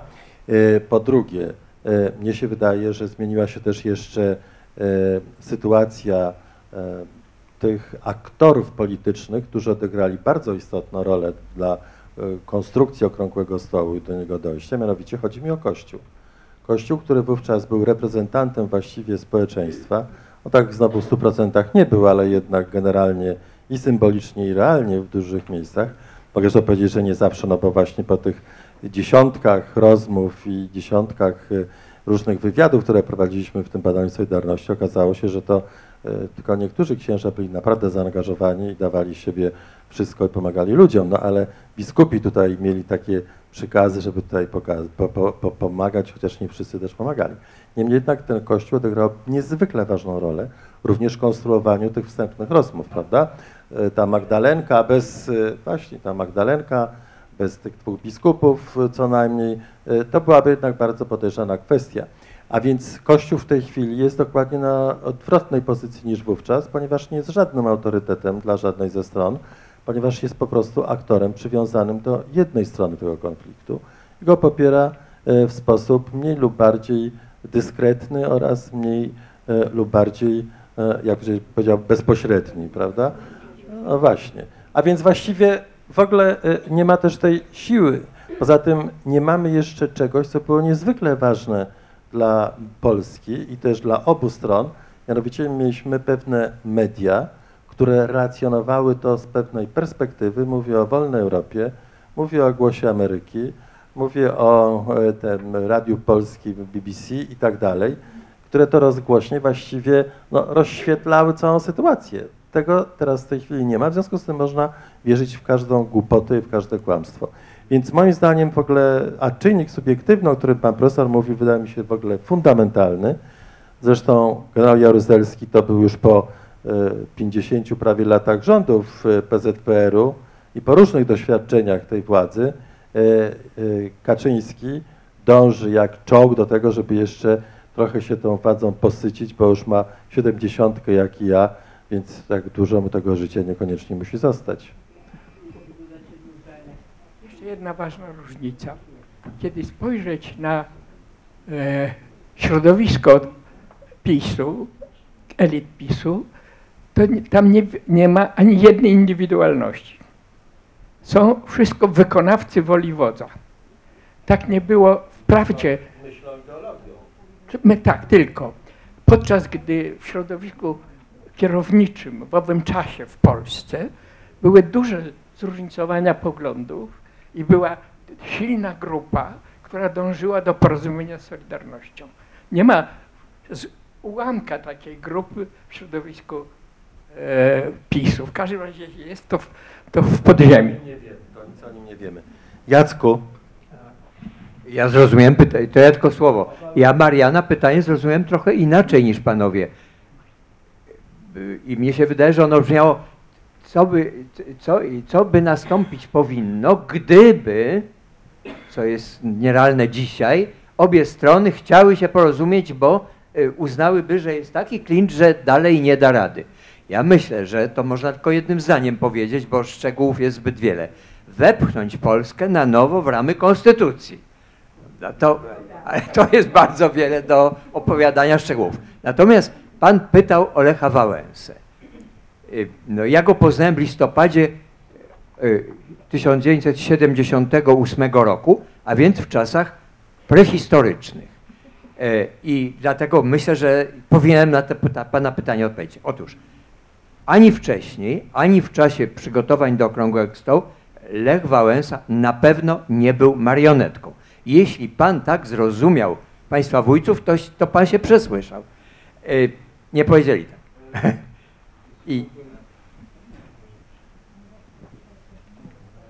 Jeśli mógłbym tak skomentować, to bardziej chodziło mi o to, że Lech Wałęsa był takim symbolem i liderem Solidarności, a niekoniecznie, nie mówię, że wykonywał kogokolwiek decyzję, tylko że tak naprawdę jakby w tych podstolikach zmieniał się ustrój państwa, a Lech Wałęsa po prostu był liderem Solidarności, tak bardziej zrozumiałem. Nie chodziło mi o to, że był marionetką w jakikolwiek sposób. Nie, więc rzeczywiście, z całą pewnością Lech Wałęsa nie decydował, a nawet chyba nie zabierał głosu, myślę, w kluczowych sprawach, o których rozmawiali ze strony rządowej tu obecny profesor Reykowski, z naszej strony nasi najważniejsi liderzy, niestety w znacznej części nieżyjący już dzisiaj. I Lech Wałęsa był trochę z boku, ale może nie z boku, nad nimi. To było wyraźnie wyczuwalne. Uzgadniało się wszystko z Wałęsą. No a do Magdalenki też jeździł, prawda? Ta Magdalenka to było miejsce, gdzie no, przezwyciężano kryzysy. No, dalej no, wszystko się rozlatuje, Magdalenka. O. Więc Wałęsa nie był człowiekiem odsuwanym. Wałęsa nie był marginalizowany. Nie dałby się zresztą. To jest tak niezwykle silna indywidualność. Bardzo trudno go rozumieć. Jak ja go, mogę dwa słowa? Ja go poznałem w sytuacji, kiedy mu go wyrzucono z pracy za to, że rozdawał ulotki. I to była jesień 78. I opowiadam mu, co się robi. Ja adwokat, pan nie. On do mnie jako do adwokata. Więc ja mu mówię, panie Lechu, jest taki proces się wszczyna, nazywa się o przywrócenie do pracy, zrobimy to i to. On nie słucha z 10 minut, ja dosyć szczegółowo mu mówię, jakie 2-3 papiery ma mi dostarczyć, prawda, i co będziemy robić. Opowiadam mu, jak będzie wyglądała rozprawa sądowa, bo to przecież zupełnie prosty człowiek był. I jeszcze nie noblista. On po jakichś 10 minutach na pewno komunikatywnego mego wykładu, na pewno, mówi, a ja myślę inaczej. Naprawdę. I przemawia do mnie, też myślę 5 minut, ja słucham i nic nie rozumiem. Słowo daję. Ale pamiętam wrażenie, chociaż to strasznie dawno temu, że to nie było tak, żebym ja sobie pomyślał, no on mnie chyba nie zrobił. Nie. Ja odczułem do niego szacunek, że on przekazuje mi coś, czego ja nie umiem zrozumieć. Ja nie poczułem się od niego wtedy mądrzejszy, absolutnie. Zdając sobie sprawę z różnicy wykształcenia, prawda, wszystkiego. Ja w końcu byłem fachowcem, a on nie od tej sprawy. A on do mnie mówi, panie, ja myślę inaczej.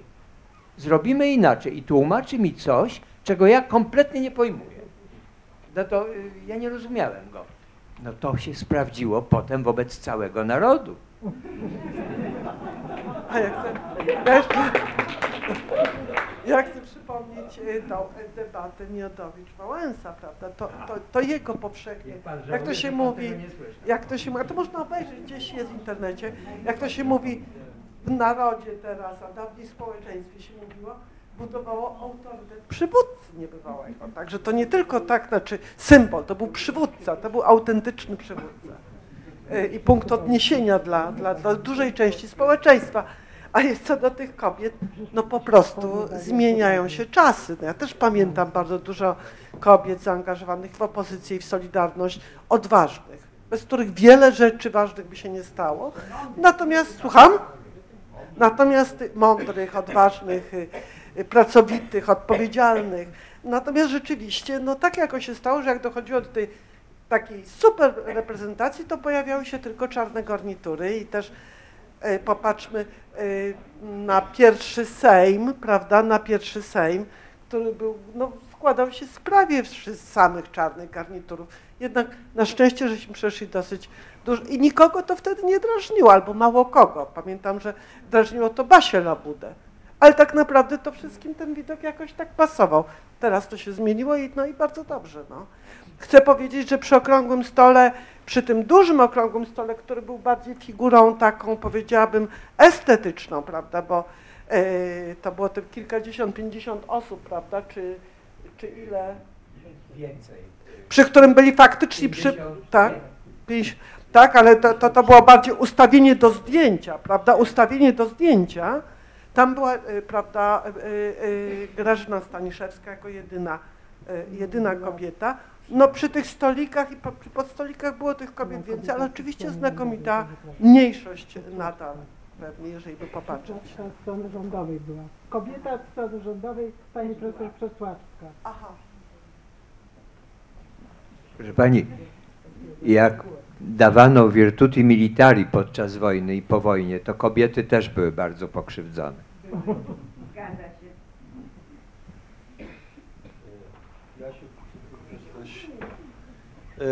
To myślę, że to właściwie wszystko. Czy ktoś z Państwa jeszcze ma jakieś pytanie? Chociaż powinniśmy kończyć.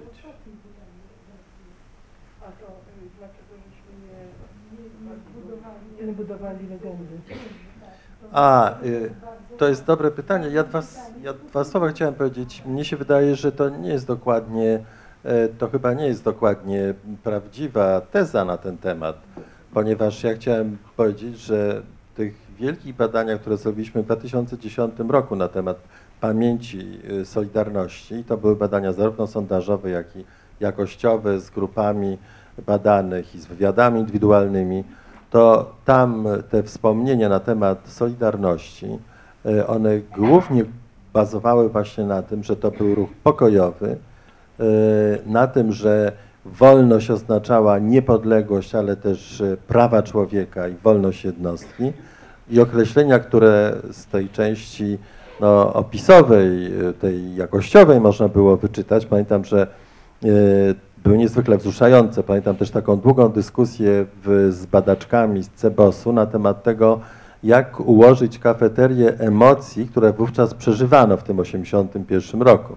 Strasznie się długo kłóciliśmy, no później coś tam powstało i nie miało to nic wspólnego z wywiadami. Po wywiadach ludzie mówili, co zapamiętałem na przykład, proszę pani, czy tam proszę pana do ankietera czy ankieterki. Solidarność to była jak pierwsza miłość. I tego rodzaju, prawda, oświadczenia, z których mówiąc szczerze, kompletnie nic nie wynikało. I nie wynika w dniu dzisiejszym. A więc jeżeli mógłbym powiedzieć, że ludzie mało wiedzą na ten temat, to by dotyczyło tych młodych osób. Pana, tutaj widzę następną młodą osobę, tam jeszcze następne młode osoby, ponieważ to, co się wydarzyło z programami szkolnymi, z tym kompletnym brakiem, i to mogę odpowiedzieć całkowicie odpowiedzialnie, bo brałem jakby trochę w tym udział, kompletnym zlekceważeniem edukacji, przez pierwsze rządy solidarnościowe, przez rząd Bieleckiego, przez rząd Suchockiej również, niebranie kontroli nad tym, nad wyposażeniem właśnie młodych ludzi, wiedzą o najnowszej historii, o jej pułapkach, również o sensie tego doświadczenia strasznego, którym była wojna, no to właściwie, to jest właściwie ten wielki błąd, no i mamy tego skutki.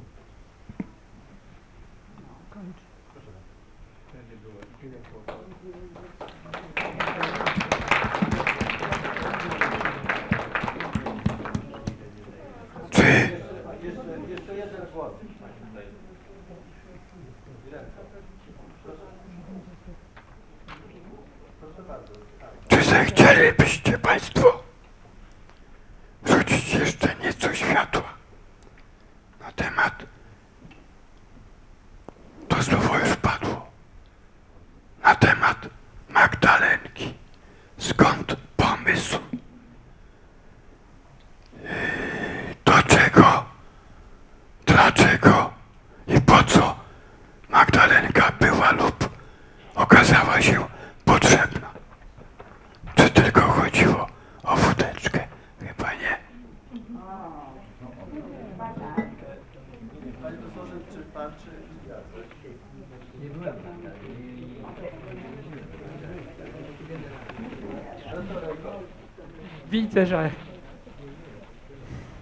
Widzę, że bardzo pan się przejął propagandą okrągłostołową. Z tym epizodem, o którym pan wspomina, najpierw od tego zaczął. To było tak. Spotkały się dwie strony po raz pierwszy. Kierownictwa obu delegacji. Zaczęły obrady, obradowały mniej więcej przez 12 godzin. Zaczęło się od wielkich napięć. Kiszczak, który przewodniczył części tego, do pana właśnie mówię.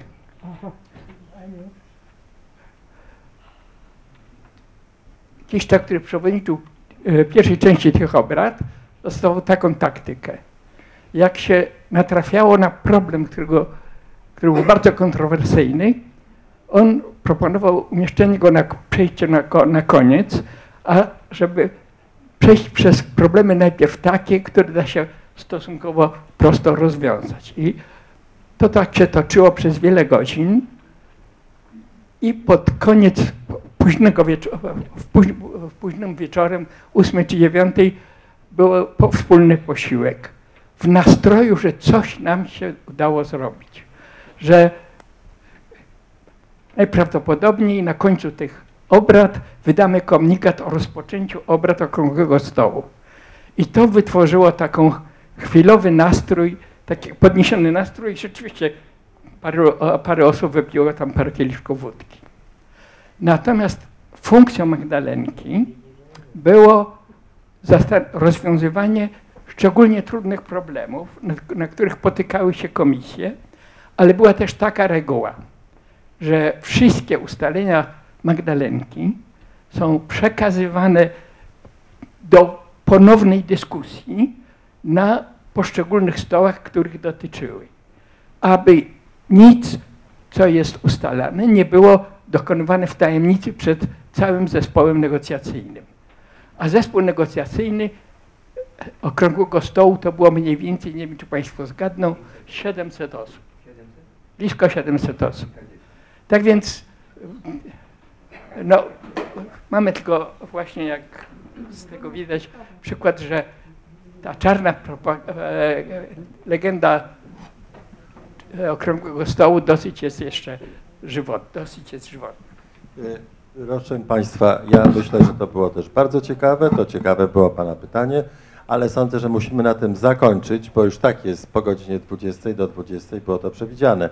Przepraszam Państwa, że mieliśmy nieco mniej czasu przez ten kwadrans i że nie byłem takim cerberem, co to im przerywał po 10 minutach, jak było na początku uzgodnione, ale za to dowiedzieliśmy się, ja też jak zwykle, zwłaszcza od mecenasa, ale też profesor powiedział parę anegdot, bo z dziewczynami to częściej gadam, które znowu ujawniają bardzo wiele ciekawych rzeczy, więc myślę, że to było bardzo z mojego punktu widzenia udane spotkanie. Mam nadzieję, że z punktu widzenia Państwa również. Dziękuję bardzo uczestnikom. No i jeszcze raz gratulacje dla Jacka Taylora, 80-latka. Za trudno.